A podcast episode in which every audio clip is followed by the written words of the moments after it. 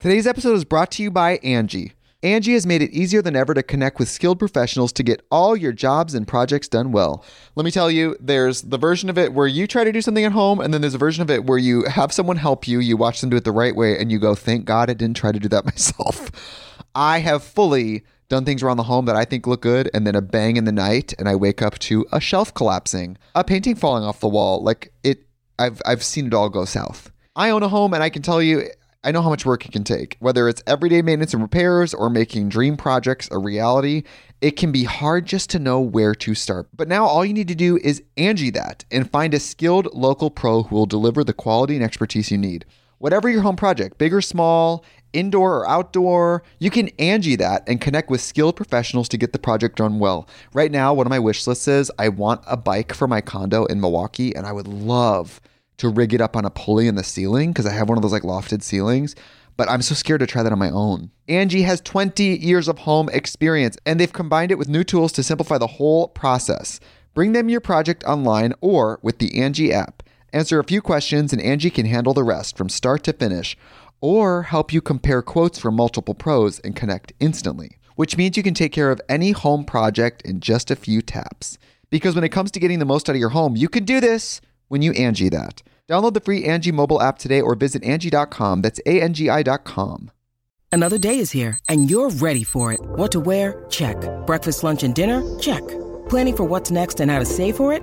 That's where Bank of America can help.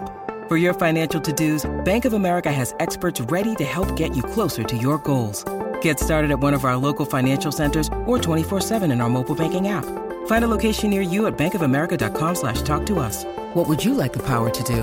Mobile banking requires downloading the app and is only available for select devices. Message and data rates may apply. Bank of America and a member FDIC. Knockback, the retro and nostalgia podcast, is brought to you by, well, you.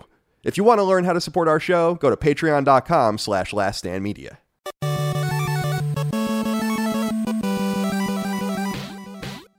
Greetings and salutations. Welcome back to Knockback. My name is Colin Moriarty. I'm joined as always by my brother Dagan, Lumpy Moriarty. Dagan, thank you for joining me today. How are you today? Whipster, whipster, whip, whipster.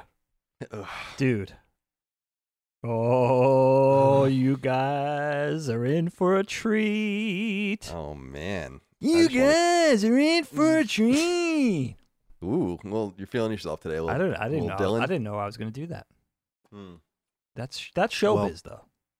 Welcome one, welcome all to Knockback, our retro and nostalgia podcast. Put up each and every week here on patreon.com slash last stand media, of course on YouTube and podcast services around the world as well. We appreciate your support, your love, your kindness.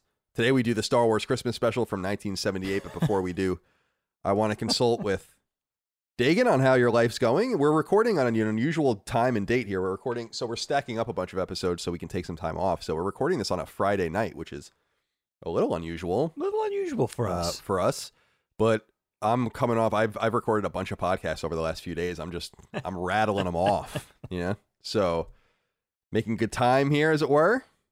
And uh, I'm curious how everything's going with you since we last spoke. I was thinking about that. You were- you're recording a bunch of podcasts the last couple of days. I'm just coming off a full day of work, the day job at Nick. I feel like we're in the right headspace to tackle this topic. Like Definitely. we might as well be a little bit exhausted, a little bit already like you know, in that in that headspace. And uh, I think it's prime. I think it's really a prime condition for what we're about to do. I, I don't think I'd have it any other way. Yeah, man. I, I w- I wanted to talk to you about this. You're a bit younger, so you might not be able to relate to this yet, but you know the whole idea of a senior moment, right? You you, you say something stupid, you kind of catch yourself slipping. You know, just kind of like you know, you have you have a little moment there where you have a little lapse. And I always thought that was kind of a charming thing, right? But I think I had an I don't think I've ever had a senior moment until yesterday. I had an honest to goodness senior moment that kind of snapped me to attention and I got to say scared me a little bit. So, I was talking to a good friend of mine at work. We were on a Zoom call. I think it was just me Mm. and him talking. Um, we're like the two art leads at work, so we were just talking about this and that. And he was telling me an anecdote about one of his parents had I don't even know how we got on the subject, had a heart doctor, a cardiac doctor, and his name was Dr. Love. which I was like, oh, isn't that crazy? Like we just got into the whole sort of meandered, the conversation meandered over and it got into the whole thing of like people having appropriate names for what they do. And I wanted to tell him something funny. so I was like, I wanted to tell him about a guy that Helene used to work for. Before Helene got up to the high school, she worked for one of the junior highs in, in our district. And her principal had a funny name. So I said, Oh, yeah, you know, Helene used to work for this guy. He was a principal. And of all things, his name was, and I, I couldn't think of it. I could not think of the guy's name, even though I had this funny thought. It just, I, I, I didn't think of it until the next day. I had this probably was on Wednesday, so I had to tell him on Thursday. I was trying to tell him that the principal's name was Mr. Scary, which I always thought That's was awesome. hilarious. And he was Yeah, a great, great. guy. He was like very, he was very cool, but he was very deadpan, and he had a very dry sense of humor. So Mm-hmm. he, I think he kind of wore, he kind of carried that Mr. Scary. He milked it. He he milked the whole Mr. Scary label. But dude, as I was telling the story, it left my, it literally left my head, which had never. I don't think that's ever really happened to me before, where I just couldn't get it back. Sometimes you have that momentary lapse where you're like, you'll just forget for a brief period, then it'll you know, it'll pop back into your brain. But this time it didn't, and I was like, at first it was funny. I was kind of playing off like it was humorous, but frightened me a little bit, Kyle. I, I had my first maybe actual senior moment. Yeah, I, I can understand that. It's so funny you say that because I had a similar situation with Micah the other week where I was telling her about how I really liked the concierge at this building I lived in in Santa Monica. Okay. Like the person that was there. And then I was like, couldn't remember her name. I was like, yeah, I really liked it. But then I like could not remember what her name was. Her name was Did you get it back? Did you remember now? I remember now. It's Okay, Francine, right. but it, So I didn't remember any. I didn't remember anywhere remotely to in or in time to tell her in a more timely fashion, and I don't even remember what I came. to. I don't even remember what I'm talking about when I'm in the middle of a sentence sometimes. So You get you get lost. You get lost. Definitely. sometimes. Definitely. What A lot of what's up with you, man? of How chatter. you doing? I'm good. Nothing. Nothing new going on really. Just uh, working for the weekend, you know, and I uh, hear you.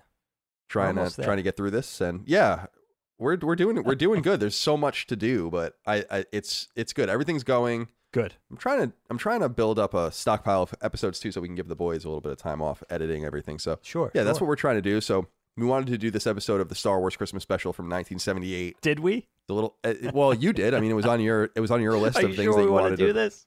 Yeah, well, I got all right. So let me say this: Okay. no hyper, no zero hyperbole. Okay. Okay. Okay. This is um maybe the worst thing I've ever seen, and I mean, as far as any television show, any movie, Yeah. any piece of music that I've heard, like up there in my mind with, and I, you wouldn't know it off the top of your head, but people that listen to me for a long time know I fucking hate the song Eiffel, the Eiffel 65 songs Blue. Do you remember that song from the 90s? I know it. I'm blue, da da dee da da da. Oh, sure, sure, sure. Yes. I know it. I think that might be the worst song ever made, and I've I, I've made that argument before that that might actually be the worst song ever. And this is the Star Wars Christmas special is really on that level of bad, and It's bad. it's not so bad it's good. No. It's not so bad it's fun. It's not campy. It's not avant garde. Any of those things. It's actually really bad. Yes. And I must say, Dig, because you know, obviously we have inquiries from the audience. You guys can support us on Oh, Patreon for early ad free access. this is gonna be. Patreon.com slash last stand media. And I was curious about this as well with you Mm. because I've never seen this. And for some reason, I was never even curious about No. it. Even as a big Star Wars fan, I had no even inkling of curiosity about this. I just didn't. I don't know why.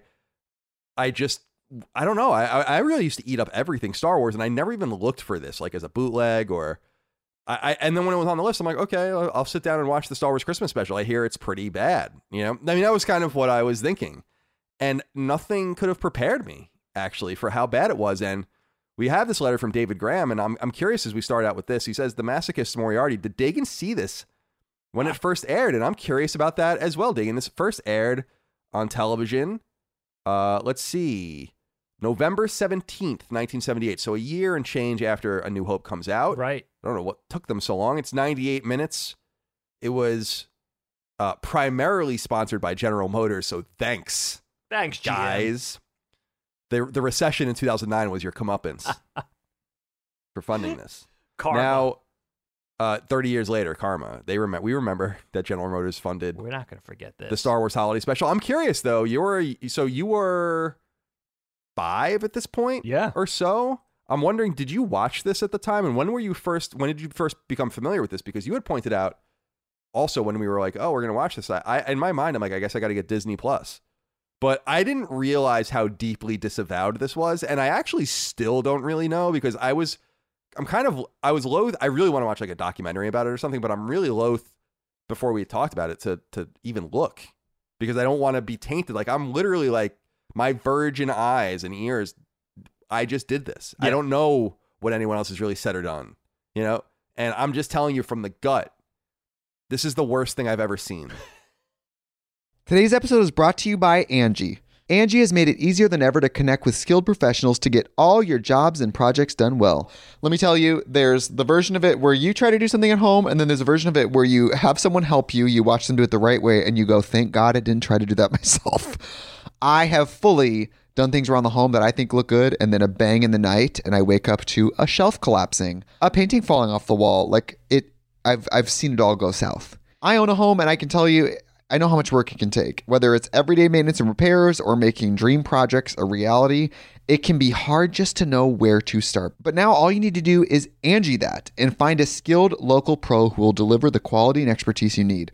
Whatever your home project, big or small, indoor or outdoor, you can Angie that and connect with skilled professionals to get the project done well. Right now, one of my wish lists is I want a bike for my condo in Milwaukee, and I would love to rig it up on a pulley in the ceiling because I have one of those like lofted ceilings. But I'm so scared to try that on my own. Angie has 20 years of home experience and they've combined it with new tools to simplify the whole process. Bring them your project online or with the Angie app. Answer a few questions and Angie can handle the rest from start to finish or help you compare quotes from multiple pros and connect instantly, which means you can take care of any home project in just a few taps. Because when it comes to getting the most out of your home, you can do this when you Angie that. Download the free Angie mobile app today or visit Angie.com. That's A-N-G-I dot com. When you need mealtime inspiration, it's worth shopping Kroger, where you'll find over 30,000 mouthwatering choices that excite your inner foodie. And no matter what tasty choice you make, you'll enjoy our everyday low prices, plus extra ways to save, like digital coupons worth over $600 each week. You can also save up to $1 off per gallon at the pump with fuel points. More savings and more inspiring flavors make shopping Kroger worth it every time. Kroger, fresh for everyone. Fuel restrictions apply. Dagan, did you watch the Star Wars Christmas special when it came out? What was your familiarity with it? How did you become familiar with it? And is it was it as bad as you remember? Yeah, you know what? You're absolutely right. You have enough ammunition just by watching it. You don't need any other accompanying media reviews or any other thing, documentaries or anything. Go in cold. Kyle, first of all, in an unprecedented move, a knockback first. I'm going to need this. Oh, you're gonna have a I'm gonna do the Yeah. beer. Yeah. I got this next to me. I'm going to need it. Going to need some sort of uh, help to get me through this one. Understood. And you know, I have to start by saying my intentions were pure. What I was really going with this was, okay, what can we do for the audience this year for the holidays? We want to have a little bit of a holiday Christmas treat, something holiday specific. Last year, for instance, we did Home Alone. Just have something to play for you guys and talk about that's holiday related around the holidays, whether you celebrate Christmas or Kwanzaa or Hanukkah, whatever. So my intentions were pure. I thought it would be a really kind of a nostalgic journey, and also I was extra interested in it because what you're speaking to already, I have only seen this once, which is a very rare thing in nerd culture, right? That you only see something once. We talked about that with Ghostbusters, which people tended to be surprised to hear from us. I had only seen that once in the theater. I have only seen the Star Wars Holiday Christmas Special once, and I was actually four going on five in November of 78. By the way, if we just recorded this two days ago, we could have recorded it on the anniversary, which would have been kind of Oh, interesting. Definitely. But I had only seen this once, and then the rest was, like you said, hyperbole, right? You hear about it over the years, how bad it is. You know, it was kind of disavowed by Lucas and his camp. Um, it only aired one time, and that's the one time I saw it. And then they've been spending the last, the, the past decades trying to bury this thing. So I thought it would be fun to go in and watch it, but It's funny everything you mentioned because I agree. I think this literally might be the worst movie slash TV related thing I've ever seen.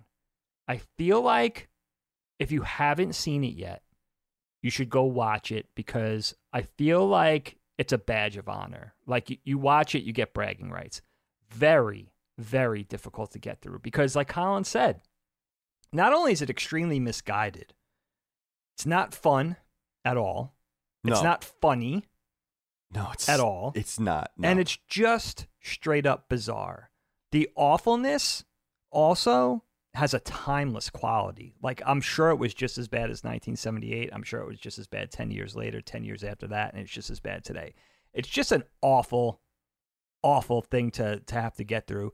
It feels like I know you and I spoke this a little bit already via text. But it feels like you're watching something that's literally 7 hours long. I could not believe how slow the time was going watching it me too. I, I felt the same way. just uh, just really really really really a difficult and, and an arduous task to watch it uh, unlike anything i've almost ever seen before. And i almost feel like you and i should get a medal. Like i i, I kind of call back the end scene of new hope right where han and, and chewie and, and luke are walking down and they're getting their medal they're getting their commendation. I almost feel like that's us. Like we got through this we're going to talk about it with the audience. I can't wait to get into it with you guys. Have a few laughs. But beyond that, it's it's so weird that it actually I'll t- I'll say this. You guys know how much I, I hate the Last Jedi. I would rather watch Dr- Luke drink blue milk from the teat of that sea creature uh. at length than ever have it to see this again. I, I feel like I will never ever have to endure this again. So I almost feel like there's a weight off my shoulders. and I, I'm wondering also, like, I'm pretty positive, dude. Can we be optimistic enough to find some good parts about this? I'm not sure. I'm really not sure going in. There are a couple of things. Uh, there are a couple of things that happened that I'm like, that was pretty good or pretty fun. I will say that, but it doesn't matter. It, it's completely irrelevant. Oh. It it does not matter the good things because This is going to be fun. this is horrible. I mean, this is really truly horrible. Now, here's where I want to begin this conversation from my point of view, having never seen it. I'm really stunned that this was allowed to happen at all. And I was remarking to Micah that, and I, I went and actually did look this up. So the no- I remember the novelization of Star Wars came out in 1976, Okay. and then 1977 the movie comes out. The novelization is really popular. So you have the novelization and then the movie. I consider those kinds of one thing, right? Okay. And then actually you have Splinter of the Mind's Eye, which is the 1978 novel, and it comes out about six months before the Star Wars Holiday Special. Okay. So that's the second Star Wars thing that ever came out. Okay.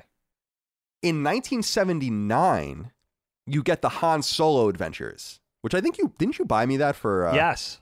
yeah, Forgot about that. for Christmas a few years Yes, ago, yeah, which yeah. is the the kind of trilogy of very early expanded universe stuff from right around, around when the, the Empire Strikes Back was culminating. Therefore, this is the third official Star Wars product ever. A New Hope, Splinter of the Mind's Eye, the sequel, the now disavowed book sequel that they kind of wrote because they didn't know if they were going to be able to make Empire. And then this. And what I said to Michael was, I was like, how did this not kill Star Wars? Because no one had any fucking idea what was going to happen after this. And I'm actually kind of amazed by that. I feel like if this happened today, that would have been so calamitous to that IP and that license. No, no hyperbole, no drama. That it would have been like, what the hell is this shit? we have this, we have this one movie that's pretty good, and then we have it's not great, right? At that time, Yeah. Right. That's you have this book that no one read, and then you have the Christmas special that comes out a year later. And this is all people have until the Han Solo adventures start coming out in 1979, the book, and then Empire's in 80. right. How is it possible that they got away with this? I don't, that's the thing that I don't understand. And I know that this is kind of not pre, obviously, VHS, because the only reason we have any copies of it is because people VHSed it at the time. But this was very early VHS in recording. And that is the only reason that it that it's findable today. Yeah. And I there there would have been no way for them to have done this anytime since the 90s, late 90s, early 2000s. It would have been captured in HD and would have been it would have been over for them. So how does that resonate with you? Did you think about that? That that this is a very very early Star Wars product and when there's not much Star Wars, it's like we were saying, you know, you, you kind of put all the shit into the pot and the, the stew's bad regardless of that there's one or two good ingredients in there. I feel like similar situation where one third of your product is actually abysmal at this point. Did you consider that at all when you were watching? Absolutely. I mean, you think about that. And I, I researched a little bit behind this. I didn't go too deep down the rabbit hole. But yeah, first of all, what occurred to me was I was four going on five. I was just getting acquainted with Star Wars. I was just becoming a fan at this time. And I do, uh, interestingly enough, I have very vague memories of watching this as well. I remember little Lumpy playing with the X Wing toy. Like, I have very specific memories of seeing it the first time. And they're kind of phantom like and fading, but I do remember sitting there watching it. And I, I just think about kids that were about five years older than me, avid Star Wars fans that knew a little better 9, 10, 11, anywhere from 9 to 13. Can you imagine them seeing this? Now they're hardcore, bona fide Star Wars fans at this point. A Star Wars TV thing in the late 70s? Yes, please. Like, of course you want to see that. You're waiting. All you had was the movie and then the toys and whatever else you could glean, right? So, as a kid that age that just wants more, that wants to devour Star Wars, like you're probably so excited for this. Can you imagine? sitting down at that age, let's say you're 12 years old to watch this and just your your jaw must have been agape. You know, because this is literally something that struck me. This more than anything I have ever seen in my life literally feels like it's for nobody. I mean, it feels like it's made purposely for nobody. That's odd. That's just a very odd look. Mm, And well said. you know, but the thing was this, and it's it's amazing that it didn't backfire. And you imagine too, like let's say this came out, this special came out to bridge the gap between say Empire and Return of the Jedi, or God forbid Jedi and the next thing, if there if there was going to be a next thing in the mid '80s, let's say when Star Wars became a full on phenomenon. It was already huge at this time. Don't get me wrong. But that only snowballed as the years wore on from the late 70s through the early to mid 80s. So I can't even imagine if this came three years later. It might have been really destructive. But George Lucas intended it to, to bridge the gap and keep Star Wars sort of on the edge of everybody's head and keep Star Wars relevant in between the films because he knew Empire was going to be a bold, huge, high budget, ambitious undertaking that was going to take some time. And I'm not sure at the time of this airing in November of 78 of the special if Empire was in pre-production or production already. But it was in the offing, but he knew it wasn't going to be out for a while, so he was just it was kind of a marketing move to keep Star Wars on the tip of everybody's tongue. And yeah, can you even imagine? And the thing and the thing about Lucas, not only Lucas but Harrison Ford making jokes over the years and Carrie Fisher and Mark Hamill still talking about it and and sort of talking about it with some kind of levity. George Lucas supposedly supervised this thing and, of course, called all the shots. He had final cut, it's his thing. So that's another interesting conversation where this became a uh, sort of a blame game between everybody. That's and I can understand like it's pretty embarrassing. It's a an embarrassing thing. But yeah, Yeah, man, I you make a great uh, point. I mean, if this came a couple years later, I think it really could have imploded in everybody's face. So it's Yeah, I, I, I would. I'm of the mind personally that they dodged a bullet with this For sure. I- it really could have fucked everything up. I just think that can't be overstated. I'm. I've been surprised that I haven't really heard anyone say that. Now maybe that's because I'm not researching it deeply enough. I want to do more research after this when I'm not so tainted by by other people's opinions. But yeah, I was reading a little bit that Lucas kind of has disavowed it and kind of acts as producer and blames basically people being like, we kind of just let them do whatever they want. And I wonder, I don't want to overstate it, but I wonder if this is kind of the or some of the origins of Lucas being very maniacal about control of Star Wars, about control of the entity and and making sure everything go through him and stuff like that. And you can understand after the Christmas special, the Star Wars Christmas special. which- uh, Let's so let's let's talk a little bit about this now. all right.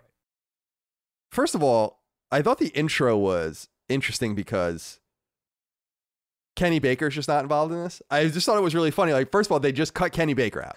I researched that. I can't understand why that is the case. And R2D2 as R2D2. I was like, what? What? That's so so strange, especially because they have a little person playing Lumpy, obviously. So I thought that was a little strange. But we are introduced to this late 70s Star Wars variety show intro. The Falcon's being chased, the Millennium Falcon's being chased by the, a Star Destroyer. Chewie is going home to celebrate something called the Life Day. None of this makes any sense. And what we learn, in essence, is that Chewbacca has both a wife and a son. And uh, this, in, in and of itself, disturbs me. Now, I guess I knew inherently in my mind that I- this was true. I don't remember when we go to Kashyyyk in episode three. I don't remember anything about that. Oh, so I'm not I gonna, know. I'm I was thinking speak. the same thing. I have. I, it's completely unclear in my memory. So yeah, that that's like I do not remember that. But I will say that uh as far as so I don't know how they represent his family there. But I guess in my heart I knew that he must have had a wife and a child because I knew that that was part of the Star Wars Christmas special or whatever, but I guess I just never anticipated seeing it. And it's really unsettling. In fact, we have a funny letter here from where is it? Uh, yeah, Matthew Foley writes in and says, "Hey boys, at around the the what minute mark of the Wookiee segment, did you officially want to kill yourself?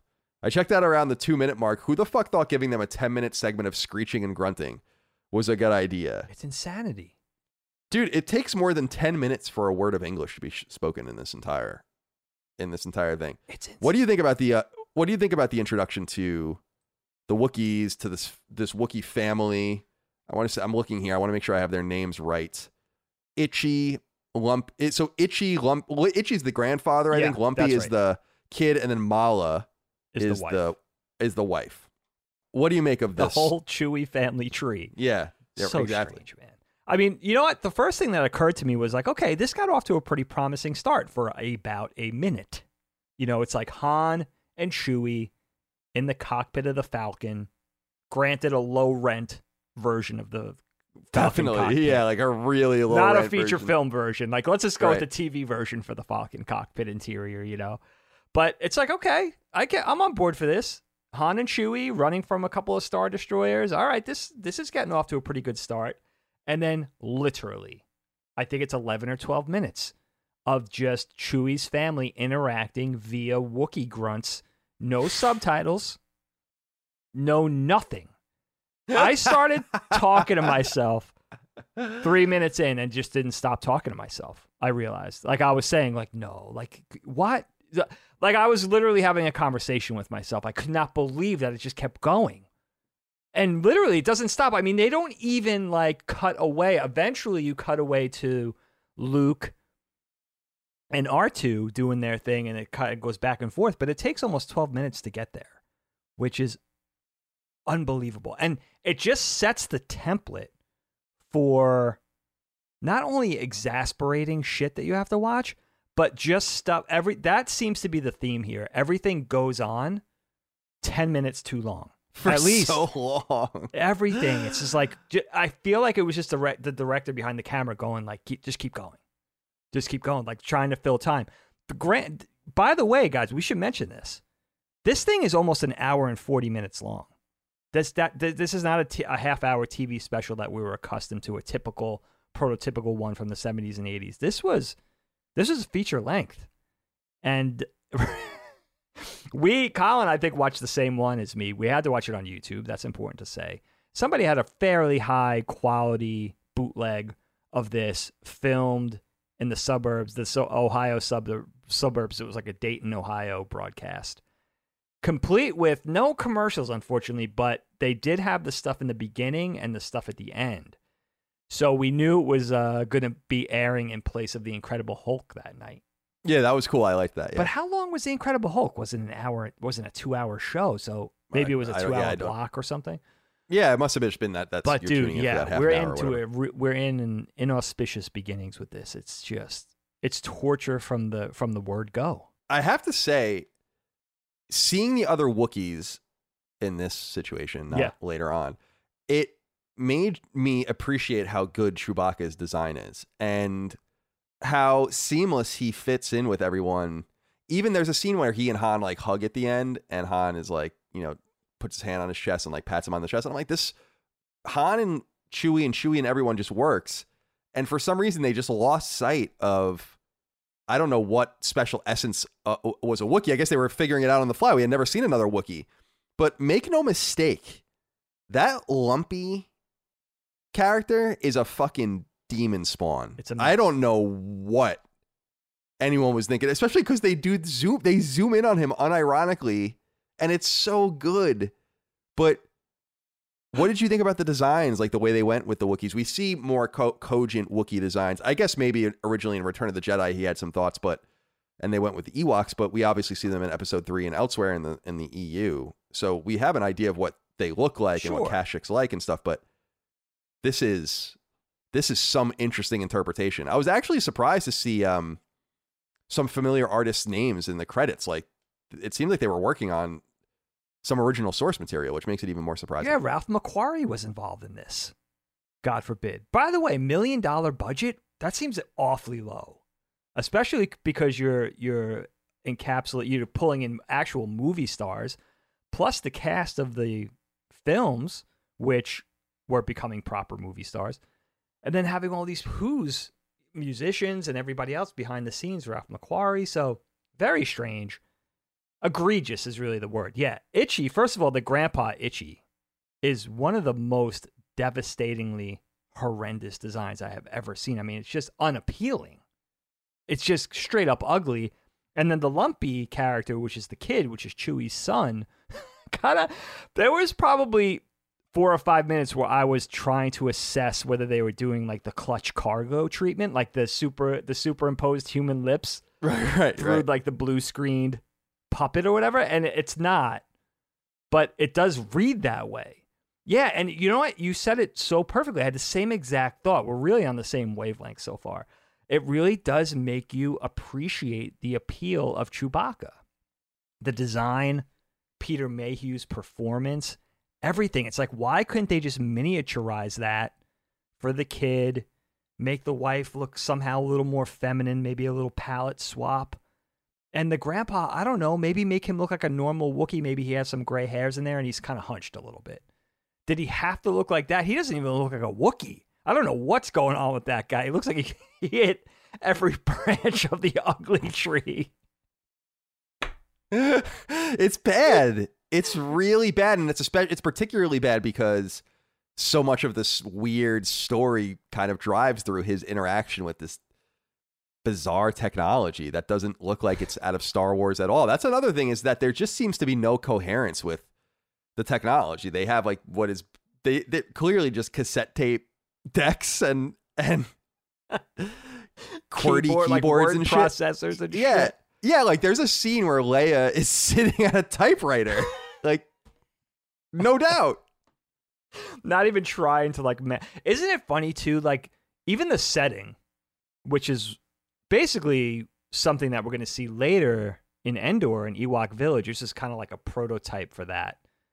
But the Wookiees home set way up in the canopies of the trees or whatever it really the interiors literally look like somebody's vacation summer cabin up in Marin yeah, they have like shelves of tchotchkes. it didn't even look and- like it didn't even look like something it's like yeah that's somebody's vacation home up in marin. Like that it wasn't it's like i know that you only had a million dollars but yeah it's it's it's jarring especially if you're a fan of star wars and the technological setting and the futuristic vibe not only now do you have to think about chewie's family which is like a kind of a bridge too far for me now you have to see where they live and the way you know it's just it's it's just odd it's just very Yeah, it- very strange it, it is odd, especially because as I understand it, George Lucas's embryonic idea was that he wanted something about Chewbacca and his Yeah. family. So it's not like they went off the reservation with that. I have to ask this yeah. because I wrote this literally in my notes. Why does Luke look like a woman? I thought this was really interesting because this is actually, as far as I understand, pre-accident for him when he gets his scar on his face, and I've then they have to write that things. in. I don't know which is true. Well, because he looks too pristine. He does. in this. Like he looks, he looks like a woman He in this. really he does, does. Like, he doesn't look right. It doesn't. It's cool to see him in his. And it, it just, it doesn't look right. It looks like he's You don't like geisha like Luke? a porcelain. Yeah, it's just, it's very yeah. It's like it's like Luke that just walked off this walked onto the set from, you know, got out of his Corvette or whatever and just walked onto the set and put on his X-wing outfit. The there is a cool thing though that I do like, and I I do want to throw in some things that I like. Okay, okay. Positivity. I like it. You do see Luke in the cartoon that we'll talk about later. Oh, he flies a Y-wing, which I think is pretty cool. It's So a nice cool. touch. But this weird introduction to him, it reminds me a lot. I was thinking about you, obviously, when I was watching it, and, and your complaints about episode seven, wherein you were saying, why is no one together ever? Like, why isn't Luke and Han? And, and in this, no one's together again. It's Again. You could tell, like, they, they filmed with Harrison Ford and Peter Mayhew, and then they filmed with Mark Hamill, and then they filmed with Anthony Daniels and uh, Carrie Fisher Yeah, right. right? Like those were the those Well were the said. units, and they were never together. Nope. What did you make of Luke's appearance in this? Do you agree that he looks strange? Because I, I really feel like it must be pre Scar. He looks just too pristine. I could. Uh, that's what I originally thought that this must be pre-accident because he does. He looks very young. He, it's dazzling. I mean, his makeup is mesmerizing. You can't look away. It's haunting. I know it's unbelievable. It really. He looks like. You know what he looked like to me? He looks like an overgrown Campbell soup kid. Like he's got the really rosy cheeks, the made-up complexion, the bling smile, like the cling, like super Mm. white teeth. He's got the hair down. I I had heard that it's because the makeup was so thick and cake like, and he had the ha- the kind of the down hairdo with the bangs that that was covering up the injury. And there is one Oh. scene where you could kind of see on the right, I guess it would be the right side of his face, you could see underneath that cake up that there might be a little something there. Like you could see the pox that you, of course, we'll go on to see in Empire Strikes Back, and that's Mhm. supposedly why he Oh, was that's attacked by interesting. That the makes sen- Wampa that makes early sense. on. But Right. I've also heard both things, so I'm not sure which is true. But either way, it's daunting. And apparently, also, I think I heard Mark Hamill say that they also wanted him to sing. Can you imagine if they just if they just cross that boundary? Like, there's at I mean, you when- see when- Luke. It's in the X-wing pilot outfit. It's okay. It's not. It's a little jarring to have that level of like he looks like Prince. You know, he's got a lot of makeup. Yeah, David. Bowie or something. right, right. But singing also, apparently it was Mark Hamill who said no. That that's Carrie could sing. She also has an amazing voice. She's trained in you know the whole showbiz pedigree. But I'm not doing that. Thank God. That you yeah, know, he I, took a I mean, I was shocked when she started singing. I was like, oh my god, she's singing now. Like, what's happening here? So I want to bring in one of the important guests. So this I was telling Micah that I think one of the important things that we have to do when we examine this, although it is truly bad and truly bizarre, is that we at least need context. Because she was watching it and she's like, "Who are these?" Did she watch it like, th- with you? "Yeah, Okay. well, some of it." Okay. And I was like, "I didn't know who everyone was," but I'm like, "Obviously that's Bea Arthur, it's Art Carney and stuff." And I'm like, you have to look at it through that '70s lens that these are famous people folding themselves in, and I think that might be one of the answers to your question, Digger, your inquiry about how did they do this on a million dollar budget. I would assume these people were probably thrilled to be involved with Star Wars. I would imagine that someone like Bea Arthur or Art Carney, these people were probably fans and were very glad to be involved, right? And I'd argue that Bea Arthur is like one of the better parts of this. But let's talk about Art Carney. Sure. He plays the traitor. I want to make sure I get his name right. Saun Dann. And uh, all I could think about is I was like, Art Carney, you fought and got injured on Normandy in 1944. Yeah. Did you expect these 30 years later that you'd be doing this? Maybe, maybe not. This is a. I don't understand this character. I don't even really understand what is going on with this character. He's he appears. He seems to know them, but did you notice that he talks shit about them when they're not around too? I always, I always thought that was really funny. like he, he says something about. He's like, oh yeah, these this junk that the, the Wookiees buy, and then like two seconds later, he, I don't understand. He's like trying to protect them, but he's like real flippant about some of the things he says about the Wookiees. It's hysterical. But what did you make about Art Carney's character? I assume, he's kind of like maybe the main character, the protagonist of the, of Yeah. the entire thing. Yeah, as far as like the outsider, non Star Wars, typical Star Wars characters, he probably is. It was so strange for me, man. If you just look at the three main outsider actors that starred in just this Bea Arthur, Art Carney, Harvey Korman, they, I mean, these are not actors that you would immediately associate with appealing to the average Star Wars fan, which were kids, which is really strange. Art Carney is particularly strange, and I find it particularly tragic. I think you're right. I think they probably did this. All these actors, these big actors, probably did this or agreed to do this at a cut rate because, yeah, they want to associate themselves with the meteoric rise of Star Wars, even at that time, which they know is going to be a huge thing. And they're going to get that face time. But Art Carney, man, that's a that's a kind of a tragic one for me because just in reading about him, I didn't know too much about him. Of course, I always associate him with one of the earliest and one of the greatest pioneering sitcoms starring opposite Jackie Gleason of all people on The Honeymooners. I mean, that was a Mhm. huge thing that he came from that background and then I never realized won 6 Emmy awards and an Oscar. I mean, this is a this is an actor of some stature. And doing this, you could see, like, yeah, they were probably thinking, like, yeah, this is a proper career move. I'm going to stay relevant. I'm going to get seen. Everybody's going to watch this, which I'm sure was true, even though it only aired once. But, and he does a good job. And I think you speak to the point, too, that I think he was ad libbing a lot. You know, you, you see that charm and you see that ease come through his performance. He's just a he's just a vet and a pro, and he makes it work and he's kind Yeah. of playing he's kind of playing a flippant character you know he's pro- he's playing this like door door to door salesman essentially is really what he is and he's uh we we find out he's a rebel sympathizer and all that kind of stuff.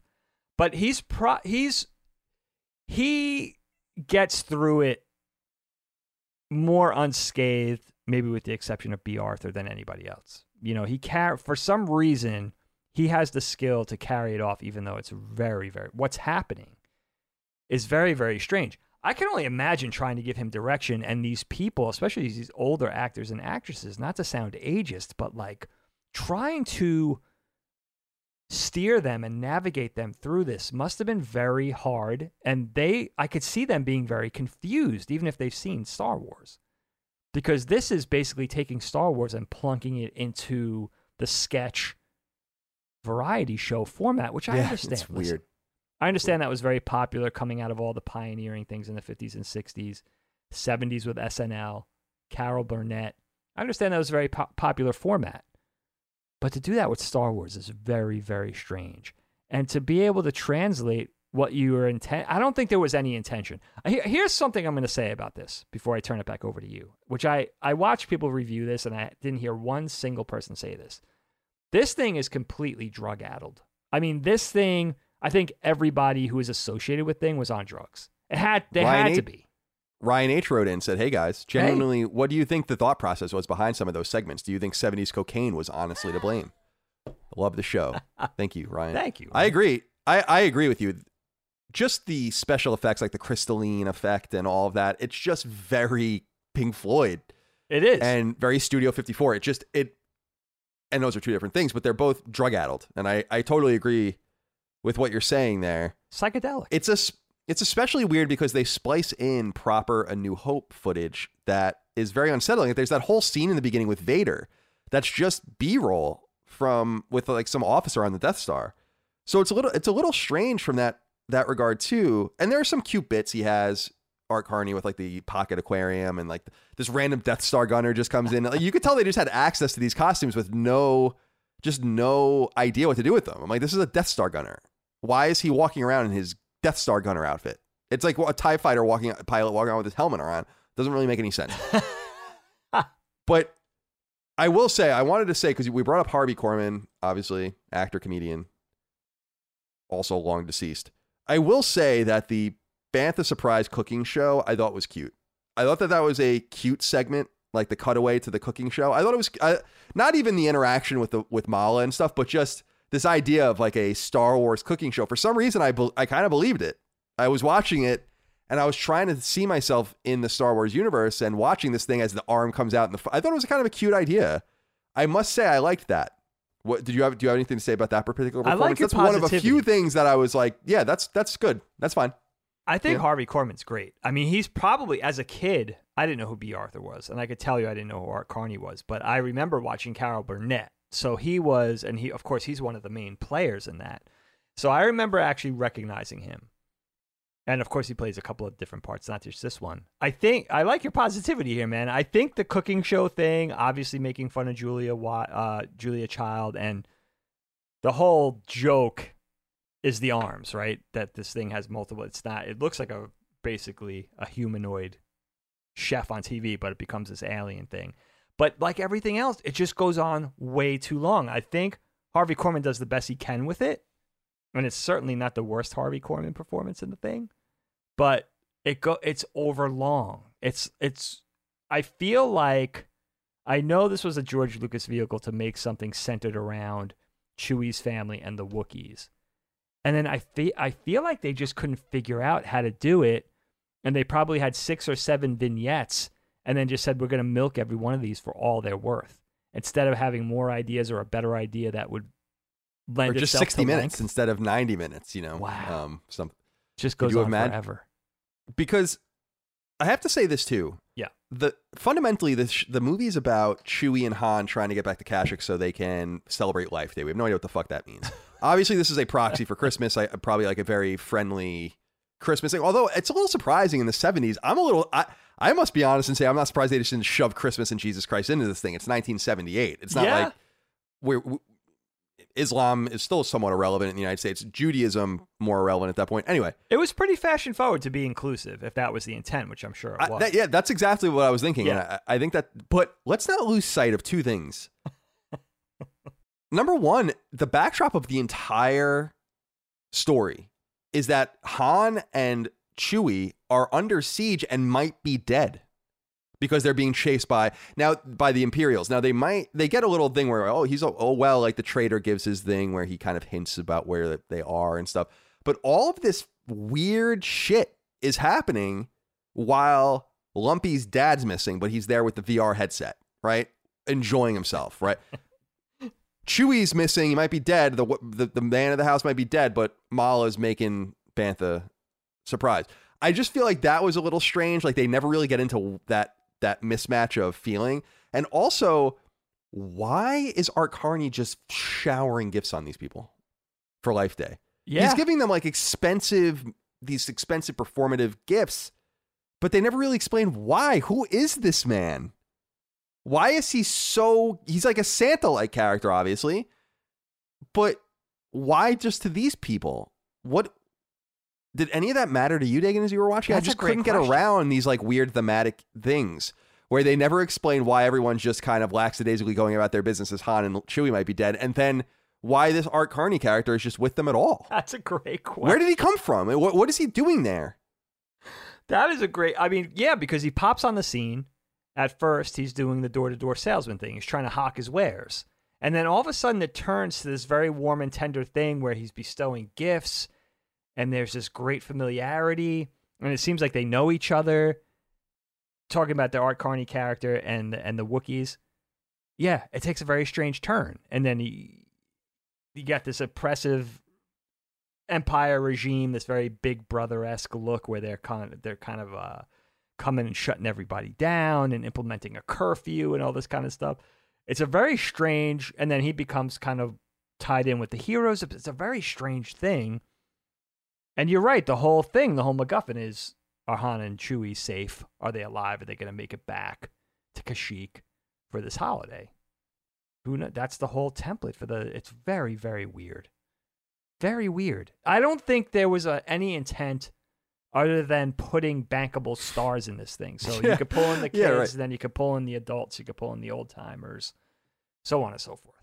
Could it be that because I know that they were planning, as I understand, Kenner was maybe planning on some toys on this that were obviously quickly aborted. Wow, I didn't. But I'm wondering-. I'm wondering if that was the idea. Lucas was always a shrewd marketer, Sure. knew exactly what he was doing. Actually, incredibly important in the creation of the toy market as we understand it today. I- I don't think that can be overstated. There were action figures started with Star Wars essentially. So as we know them, Yeah. hard plastic, not dolls like our parents were playing with, but which are fine too. But I feel like with within all of this weird shit is just that you have this imperial officer snapping his finger at everyone. You have Art Carney trading things. You have all this weird, clearly earthen technology. This weird set with Leia and 3PO. But I did want to get into some of the musical performances as well because we were talking about them. What did you make about the Diahann Carroll shit? That was so weird, and I was I was actually a little astonished by. I don't know. It's a little sexual. It's very Like, the- sexual. and I just don't feel like it's always implied, right? We know we understand that Padme and Anakin have sex, Right. Have Luke and Leia. We get it. This seemed a little more. This seemed a little more overt, right? And a little forced. It actually reminded me of um, Finn and Rose kissing in ep- Episode Eight, where I'm like, this is so awkward. Like it's so out of place in Star Wars. What did you make about her strange performance? Obviously, a very talented actress and singer Yeah. who was in many things, but I don't know what what this was all about.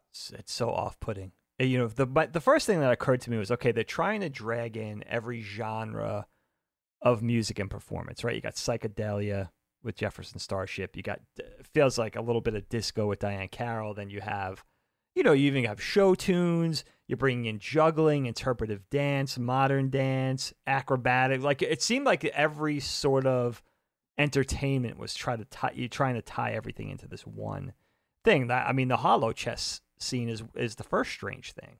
Right. Oh yeah, the dancing. I The forgot dancing. about that. Yeah, the- that that shit is weird. It's I, I, t- I actually sent you a picture of that as I was watching it. I'm like, this shit is weird. That's If- That it- is it's really really weird. uns- it's unsettling. It's unsettling. it's unsettling and it's weird and it just seems completely not only misguided but it just seems random. It's like, all right, how can we tie in the hollow chess table? Oh, we're gonna do this. We're gonna bring in these characters. They're gonna do some modern dance slash acrobatics, a little juggling for the kids. Like, it's it seems like they were like. It, it really seems like people that were in their 90s trying to make a decision of what was still considered entertaining or whatever. It's really, it seemed dated, even by 1978 standards. And then the Diahann Carroll thing, really, if you really watch it, it's like VR porn, right? It's saying to it's saying to Itchy like, check this thing out. I got this machine. yeah, he's like, I know what you like. I think that's like something he says. Or it's like, pretty holy much moly. yeah. You're not even Dirty old man. paraphrasing. I think that's what he actually Right. says. And he puts him underneath this stainless steel, what looks like a, a hair dryer in a in a salon, a Right, stainless which it steel probably version. was. Goes into Yeah. this VR trip where he's basically being seduced by this very 1970s esque, beautiful, albeit beautiful, but it's like, where does this fit into Star Wars? It seems like, I'll say this again without hyperbole or exaggeration. It seems like they were trying to purposely make it feel as un Star Wars as humanly possible. And there was only one movie so far. Granted, it was this wasn't an entire franchise yet. It was very few things, including the first film. And it still felt like, all right, how can we make this not feel like Star Wars? Well, they succeed. They did. in every way. They really did. That's and and again, you know, Diahann Carroll, Tony Award winner, Emmy Award winner. Huge Like these are not. Yeah, it's it's just it's just very strange. All right, so Jefferson Starship. I got to know what you think of this. I like Jefferson Starship sometimes. I find them annoying. This song is horrible. I don't. I've never heard this song. Okay. You don't like this song. No, I think the vocals are so bad. The vocals. Now it's cool. It's cool because this is a. It's like watching um, like uh Devo or listening rather listening to Devo or what what's that oh, uh Clockwork or whatever that old band was from Oh, the Kraftwerk. seventies that that Kraftwerk right Yeah. Where it's just like really prototypical embryonic early synth vibe and it's super cool and I give Jefferson Starship a lot of credit because they were Jefferson Airplane Yeah. and I think that they saw not that they, the complete continuity, but they kind of like remade the band. I actually think it's kind of neat they really did. that that they did that. But this song, I, I just again, it's like, why is Jefferson Starship in Star Wars? What is going on here? The people that saying we built this city are in Star Wars. And by the way, I didn't know this. I did look at this. Yeah. That they they apparently until Disney took it over and I guess you know purged the EU okay. that there was some not like there was some assertion that like no this really did happen like jefferson starship really was in star wars like like in in the continuity in other words no Art Carney really was on kashyyyk and Malla is really Is that so funny. What do you think about the Steph- jefferson starship by, by the way i, I want to say this i was just reading my notes I, I do have to say this we were just talking about this on the show recently Yeah. or, uh, about something else about how when music's played improperly in movies and TV shows, like when a band's playing and it's not playing being played properly, it annoys the shit out of me. And it's the, how does Jefferson Starship not know how to play their own song? Go watch it. Watch the drummer. I have to watch this again because I do remember thinking last night, this song's not that bad. So, uh, but I trust your taste. And I was also, here's the thing about this thing that you guys should know going in as well. If you're even in the slightest bit tired, you're going to fall asleep watching this. There's no way. I challenge you to stay awake. I I would really consider if you want to have a cohesive viewing, watch it as soon as you wake up, like a half hour after you wake up, so you don't have a ch- because I fell asleep a couple of times and I had to re- go go back and then sort of watch the adjoining scenes as to get the continuity, the continuity. But Starship, I feel like it again, it was kind of an egregious move to kind of appeal to everybody. It was like, all right, we have Diahann Carroll, now we'll get the kids with the Starship. They love the Starship. So we'll get them in there. One thing important to say, one upside to this, a, a bit of positivity, is the John Williams score, the music is played throughout. Of course, they have the rights to it, just like Colin's saying with the with the costuming and the props and all that kind of stuff. That's one upside. John Williams music and quite a few pieces actually are heard is is heard throughout. So anything that was recorded up to this point, and Star Wars had a lot, New Hope had a lot of great tracks. That's one upside. We see, we hear a lot of John Williams legendary score, which is cool. But the Starship thing I don't remember really bothering me. I mean, it's it's another thing where it's a it's a VR bit. That's Lumpy cut, cutting away to that one, right? That he's he's I think so, yeah. right. So the kids Lumpy's feeling that. Lumpy's feeling that fantasizing about Starship playing, and they're on like a black screen with purple lighting, and it's very psychedelic. Why is he fantasizing about Starship playing? I don't understand. Like, why is it? I mean, I guess it's one of the gifts from the the trader, but why? St- I don't know. It's very Why strange. Starship? By the way, I was writing in my notes. Is there not? What is with the talisman? I don't even know what's going on with the talisman in this. There's something about a talisman and like a virus, right? In this yeah, as well. but I, you know what? I, I don't know. Who the hell knows? Yeah, I I don't I don't understand that either. All right, so I do want to talk about the coolest part of this, no doubt, which is the cartoon oh, aspect of it Oh, that introduces Boba Fett. This was really good. I thought it was awesome. I I, I was that Rod Serling doing the the voiceover? I don't think Well, so. That's a great question, like but him. I don't think so. Yeah, go listen to it again. Sound sounds just like him. Maybe, maybe it is. It seemed very Japanese inspired. As I understand it, a Canadian studio did it, but the big eye, it seemed very Japanese to me.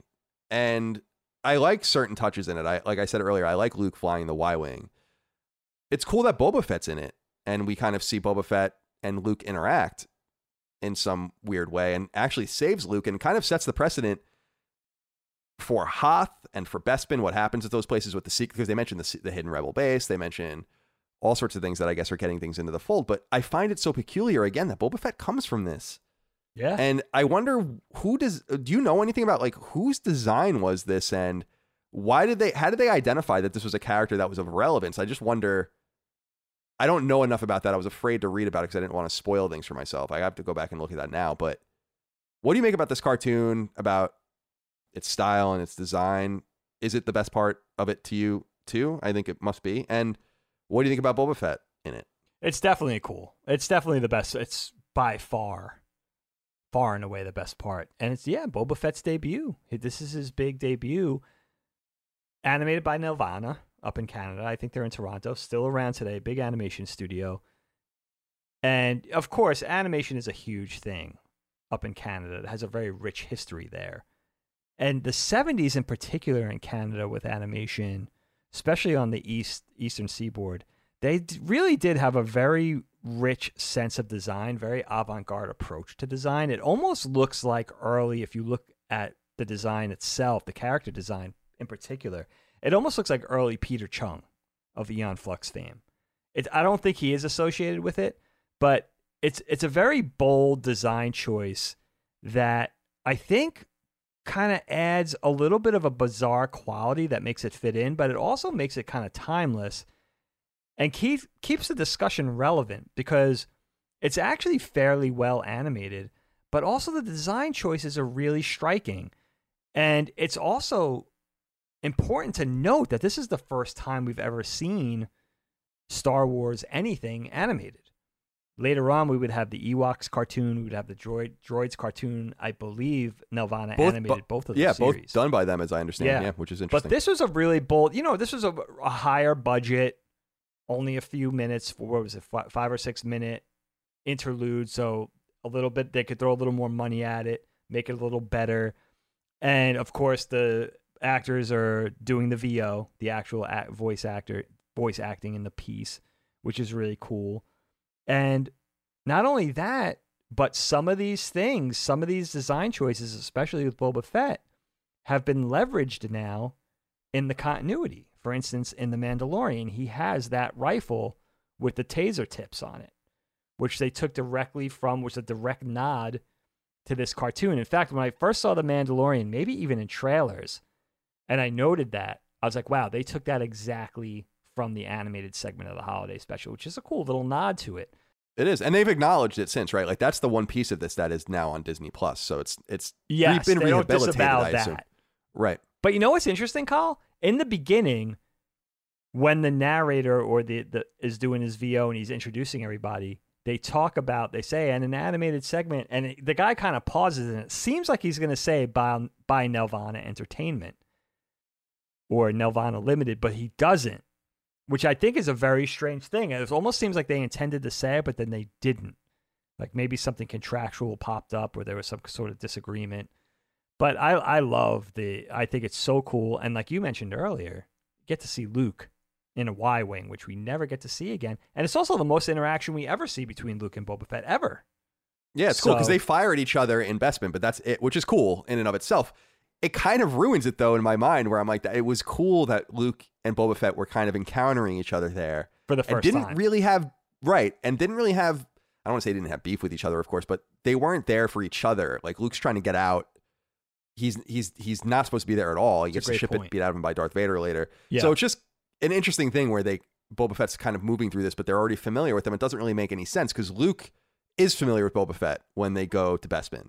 Han Solo acts like this is a kind of a thing with him and Jabba and everything else. So something to worth worth noting that doesn't really make sense in the continuity in my mind. And early stuff too, like you see Boba Fett using a jetpack. Stuff that they definitely carried over, and stuff that they didn't carry over, like riding, having the dinosaur mount, and all that kind of stuff. That's you know later replaced by the Slave One, but Yeah, I was hoping to see the slave one in there. I was I was keeping my eye out. I'm like, wow, did they, maybe it came from here too, but No, no sign of the slave.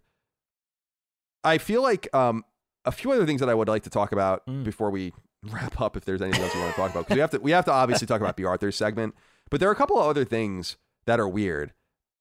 I love the scene when the Imperials just go and fuck up Lumpy's room. I think that's like so funny. They're tossing this kid's room like they're the FBI, which I think is just a funny scene. That weird android computer Oh, model so scene is horrible, really bad. But let's go dig it with with great haste into this Mos Eisley so-called kind of documentary thing. Now with Bea Arthur, I love Bea Arthur. she's. I think anyone that knows me knows that I am a huge Golden Girls fan, straight up. Not ironically, I think that is a wonderful, funny, inappropriate, beautifully acted show. Still stands up today. Best Highly show. recommended. It's it's definitely top five sitcoms in all Oh. I agree. Beyond I a shadow I would agree with that. Oh, for sure. So seeing Bea Arthur in this, Bea Arthur, I think Bea Arthur's doing Maude around this time. if I'm Yeah, she just remember finished, correctly. yeah. Now, now this is a little bit of controversial. Maude's a pretty controversial show for in the seventies because it's about a very feminist, forward-looking woman. I think there's like an abortion storyline on there. I think shit. so. Yeah. So her inclusion in this is pretty bold at this time, but she's incredibly talented. And there's something weird about this where I was looking at, it, I was staring at it, and I'm like, Bea Arthur as a Mos Eisley cantina bartender. Do I believe it? And I was like, yeah. I don't hate it. She. I don't it. hate it at all. Yeah. In fact, I don't really even hate the performance. No. I just don't understand what the point of this was. very weird, very weird stage like song, right? That you would expect to see in Broadway. And I think the strangest part of this to me is that Bea Arthur is interacting with Figrin D'an and the modal nodes. She's interacting with Snaggletooth Yeah. and Hammerhead. She's interacting with all of these different characters, and I'm like, this is unbelievable. I, I, I this is probably the most unbelievable part of the sh- of the entire show to me. was they went into the costume room and they revived all of these characters, including some characters you only see for like a couple frames. Yeah. The character with the the horns, like you see some of these guys for much longer than you ever did in Mos Eisley. This is like a kind of a nice piece of lost footage almost of what those costumes looked like. But she has that iconic voice that you can't get away from as she's singing this good night but not goodbye song that I can't help but connect to Dorothy Zbornak. But it's not really her fault because this is obviously predating Golden Girls by years. So it was cool to see her here, and I almost was wondering, like, damn, if she was she could she have been in a New Hope and it could have actually just worked? Not in her like weird, she's getting flirted with, and this guy wants to like bang her, and she's pouring things into his head and all that, but just her there. Like I didn't have a problem with Bea Arthur being there. I don't know. That was my takeaway from this, but obviously a very profoundly weird end or near end to this entire sequence. It's so you think? strange, man. I mean, yeah, she could have sold she could have sold the New Hope thing, right? We don't serve droids here. She could have done that. Right. I love she really Bea Arthur, Beatrice Arthur, as she intro- is Mm. introduced in the beginning of this. She does have really does have a great charisma. We learned that in '85 when Golden Girls start. She, Dorothy Zbornak is one of the great characters, right? Yeah, her deadpan look, like when she's insulted, is some of the funniest stuff ever because they always the camera just always goes to her, right? And So she's always just like staring. You know, it's great. And she She's does have those mannerisms that she would later reprise seven or eight years later in Golden Girls, which is interesting to see. And you're right. You know what I love about her in this is that she does commit. She's all in for the performance. She's not treating it like it's an afterthought. And she really does sell it. You're absolutely right. And she does have that Broadway pedigree. I think she was in Fiddler on the Roof and she did other things. So she could carry that. She has that charisma. She has that stature.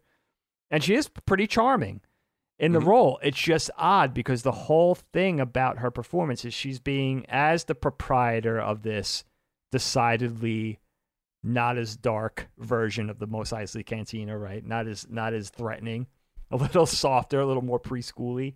She's being flirted with by this customer that she's trying to avoid, and then the story turns to the Empire implementing this curfew, and she has a whole song about just trying to get everybody out of the bar. I mean, again, I think It's really weird. key word. Yeah, it's weird. It's so weird. It's weird. It's just really, really strange. But you do get, she's good enough where you get lost in that bit a little bit. Again, again, it goes on too long. There's a lot of weird stuff. She's pouring the drink on the top of Harvey Korman's head, you know, in a little spout on top of his Mm. head. She's interacting with known, Mos Eisley Cantina, like Colin said, Hammerhead, Walrus Man, Snaggletooth, and other nameless, Figrin D'an, and then other Yeah. nameless uh, Mos It's Eisley interesting. Cantina customers. But yeah, it's you know, it's it's really really weird, and it's the third. Is it the third part that Harvey Korman plays? Because he plays the Julia Child alien. He plays Yeah, the and then he plays the the, infomercial the android. Yeah. android guy that's glitching, and then he plays this unrequited This love. Right, right.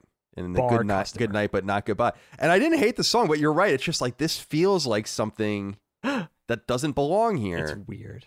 It's, just the content, though. It's not the actor. It, No, I- no. I don't know. I don't.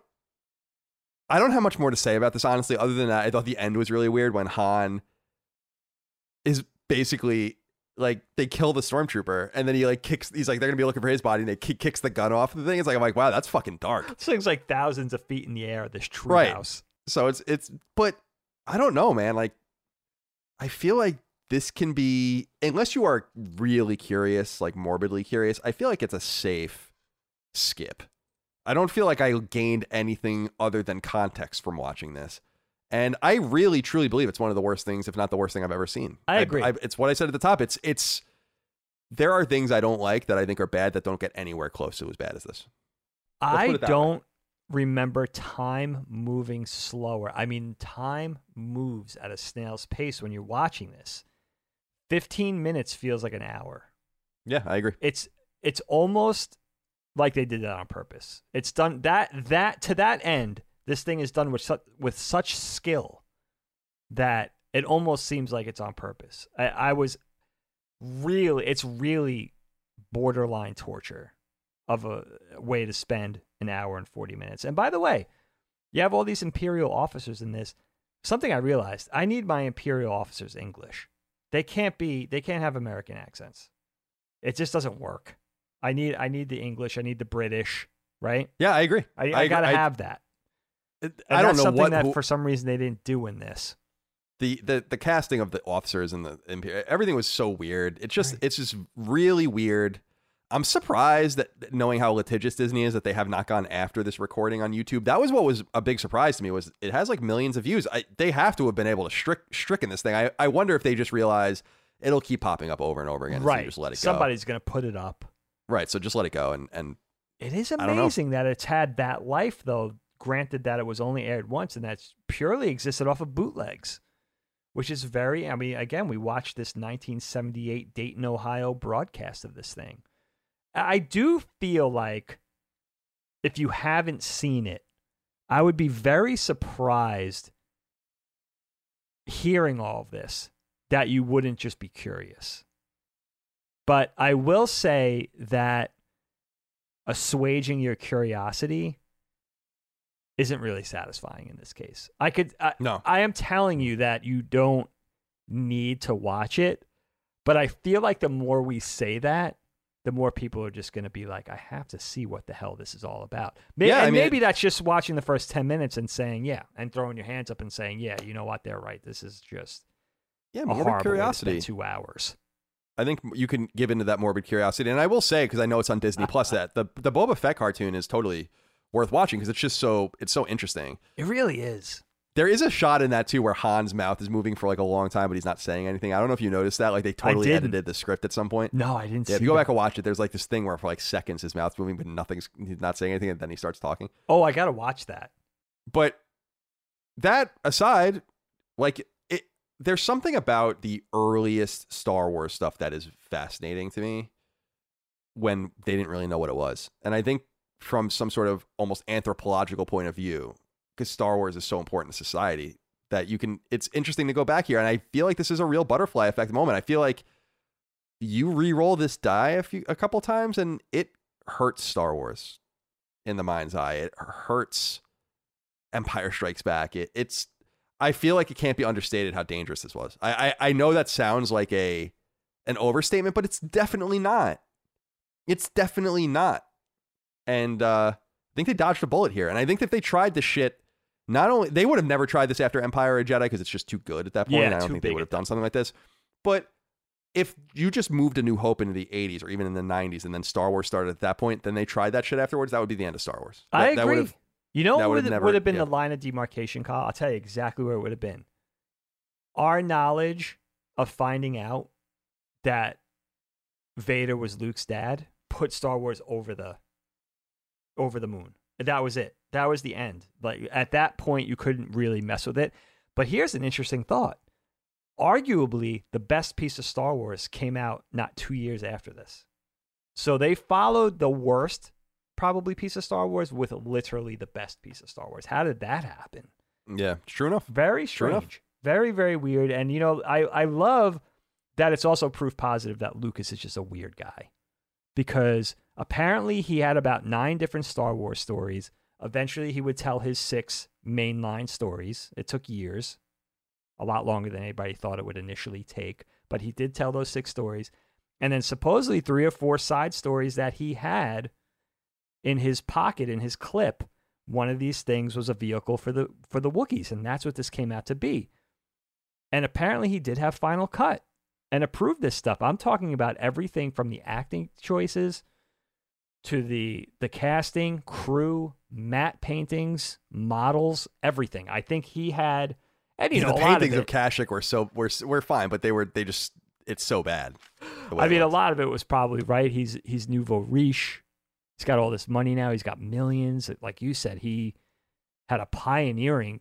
Give him credit, right? He took a very small, like a stipend of a pay of a salary for Star Wars, to have all that back end. He was like, "Yeah, I'll direct that thing for eighty thousand, but I have like ninety percent of this merchandise." And they were stupid enough to say yes. right, So you know, give him credit for that. But definitely. I just think Lucas can hit or miss. I, I really do. I think it really comes down to that. I think it, he could really hit or miss, and it depends who he surrounds him with for said project. I, I really do think that. And I think, you know, if you look at Star Wars Christmas holiday special and you look at Empire Strikes Back, the proof is in the pudding. Yeah, that's fair enough. It's it's a good point. Within two years, within resonance of each other. Well, I think we'll leave it there. Star Wars Christmas Special is on YouTube as of the time we're recording this. You can go search for it and find it there. The Dayton, Ohio, 1978 airing of it, complete with its watermarks and everything. Dagan, let's uh, end every episode of Knockback as we always do with a dad joke. Kyle, do you remember the swirling special logo? Do you, is that something that you remember growing up with? Because that is one of the most nostalgic.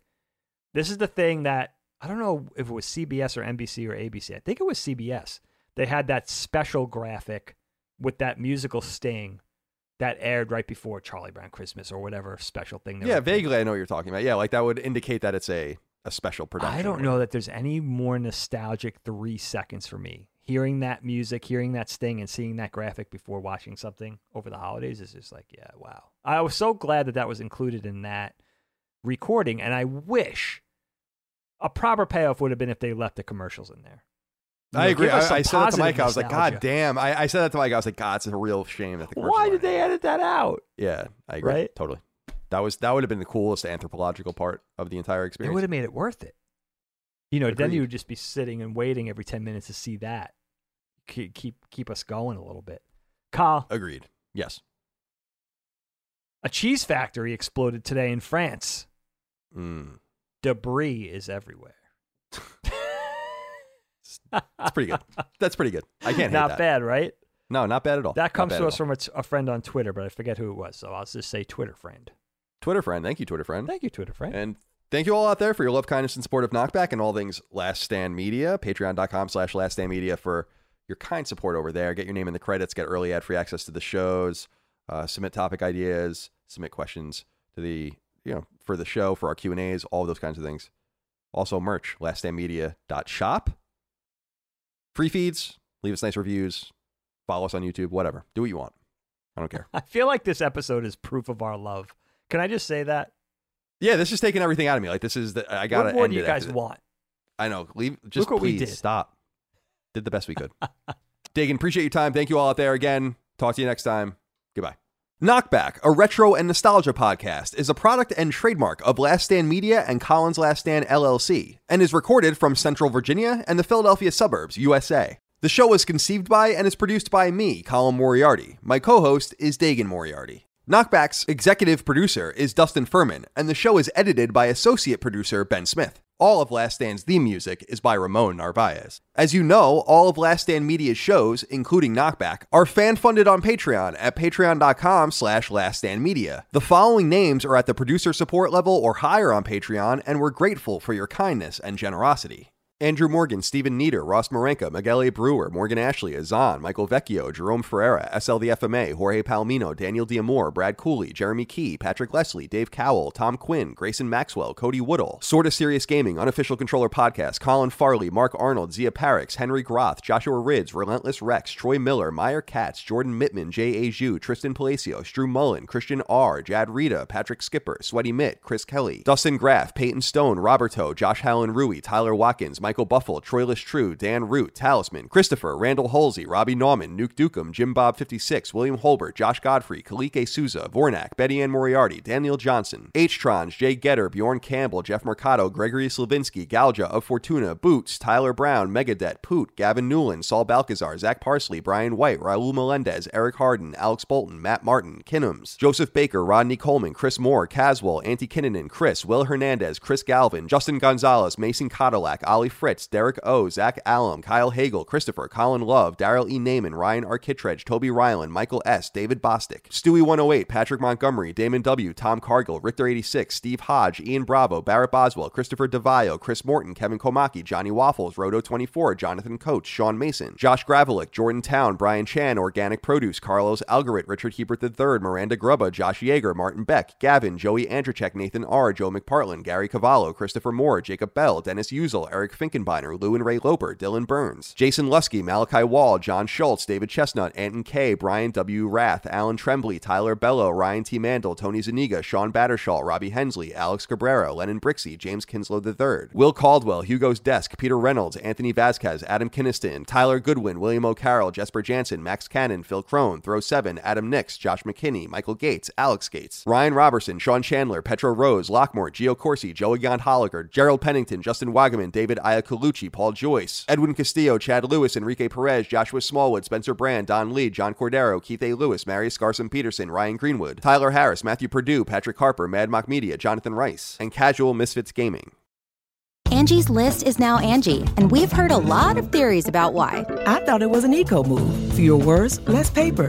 No, it was so you could say it faster. No, it's to be more iconic. Must be a tech thing. But those aren't quite right. It's because now you can compare upfront prices, book a service instantly, and even get your project handled from start to finish. Sounds easy. It is, and it makes us so much more than just a list. Get started at Angie.com. That's A N G I, or download the app today. Today's episode is brought to you by Angie. Angie has made it easier than ever to connect with skilled professionals to get all your jobs and projects done well. Let me tell you, there's the version of it where you try to do something at home, and then there's a version of it where you have someone help you, you watch them do it the right way, and you go, thank God I didn't try to do that myself. I have fully done things around the home that I think look good, and then a bang in the night, and I wake up to a shelf collapsing, a painting falling off the wall. Like it, I've I've seen it all go south. I own a home, and I can tell you, I know how much work it can take. Whether it's everyday maintenance and repairs or making dream projects a reality, it can be hard just to know where to start. But now all you need to do is Angie that and find a skilled local pro who will deliver the quality and expertise you need. Whatever your home project, big or small, indoor or outdoor, you can Angie that and connect with skilled professionals to get the project done well. Right now, one of my wish lists is I want a bike for my condo in Milwaukee and I would love to rig it up on a pulley in the ceiling because I have one of those like lofted ceilings. But I'm so scared to try that on my own. Angie has 20 years of home experience and they've combined it with new tools to simplify the whole process.